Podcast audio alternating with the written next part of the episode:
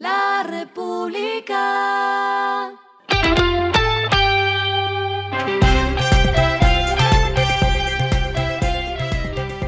Al final de la jornada, esto es lo que debes saber sobre el comportamiento de los negocios, las finanzas y la economía. Las movidas de hoy fueron una nueva cara entre las aerolíneas que operan en Colombia. La noticia viene de Volaris Costa Rica, que en su apuesta de nuevas rutas en Sudamérica decidió abrir recorridos en Perú, pero además recién sumó una nueva ruta entre San José y Bogotá, con lo cual confirma su ingreso a Colombia y completa así ocho países de destino en la región. Otra movida, pero internacional, llega como efecto de la guerra en Ucrania. Finalmente, Nike decidió abandonar el mercado de Rusia tras la invasión. Recordemos que precisamente el fabricante de ropa deportiva más grande del mundo detuvo las ventas en Rusia a principios de este año, luego de que comenzara la guerra, y les dijo a los clientes que no podía garantizar los envíos de productos. Pues bien, ahora la tienda cerró sus puertas con 100 puntos con los que contaba en Rusia. Lo que está pasando con su dinero. Ojo con sus gastos hormiga. Mientras el dólar sube, también lo hacen esos famosos gastos hormiga, que en otras palabras son pequeños pagos que hacen en bienes no esenciales las personas, que aunque no se den cuenta, impactan en sus finanzas personales y ahora han crecido, ojo, más de 6% durante este mes. Este escalamiento se da teniendo en cuenta que junio empezó con una tasa de cambio de 3.776 pesos, así que revise sus facturas internacionales como servicios de streaming, suscripciones a medios de otros países o membresías de juegos de video como las de Xbox o PlayStation.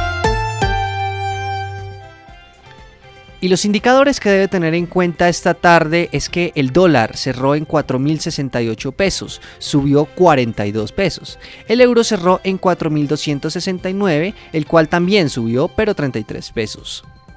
El petróleo, que de hecho influyó en la subida del dólar, se negoció en 109 dólares por barril de Brent. La carga de café en Colombia se vende a 2.256.000 pesos, mientras que en la bolsa de Nueva York el grano se cotizaba con la prima que tienen los colombianos en 3 dólares con 9 centavos. Lo clave en el día.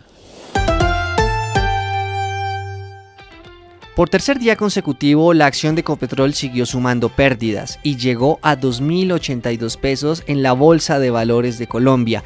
Este es un mínimo del último año. Mientras tanto, sus ADR en la Bolsa de Nueva York registraban una caída superior al 4,2%.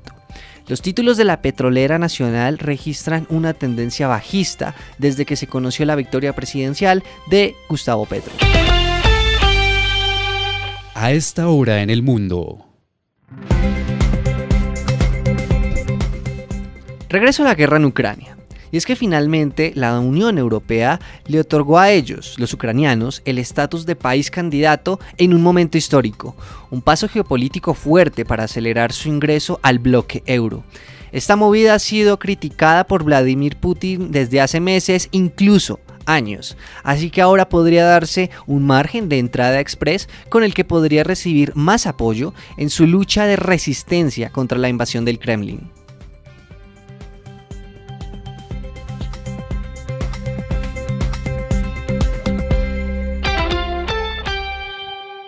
Y el respiro económico tiene que ver con este dato. La República. Busca un cambio de paisaje, pero aún anhela el bullicio de la vida urbana.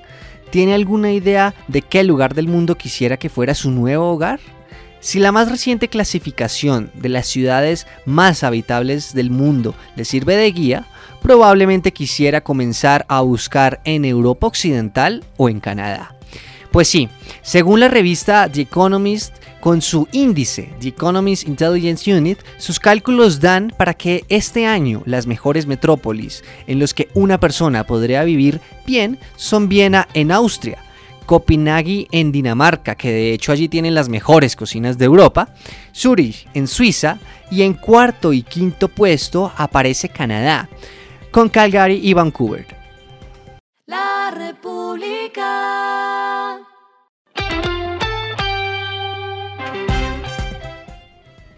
Finalizamos con el editorial de mañana. Ecopetrol no puede estar a la buena de Dios. Los ingresos operacionales de la estatal superan los 91 billones y es la gallina de los huevos de oro del Estado, pero los últimos días ha sentido el rigor de la incertidumbre. Esto fue regresando a casa con Joaquín López.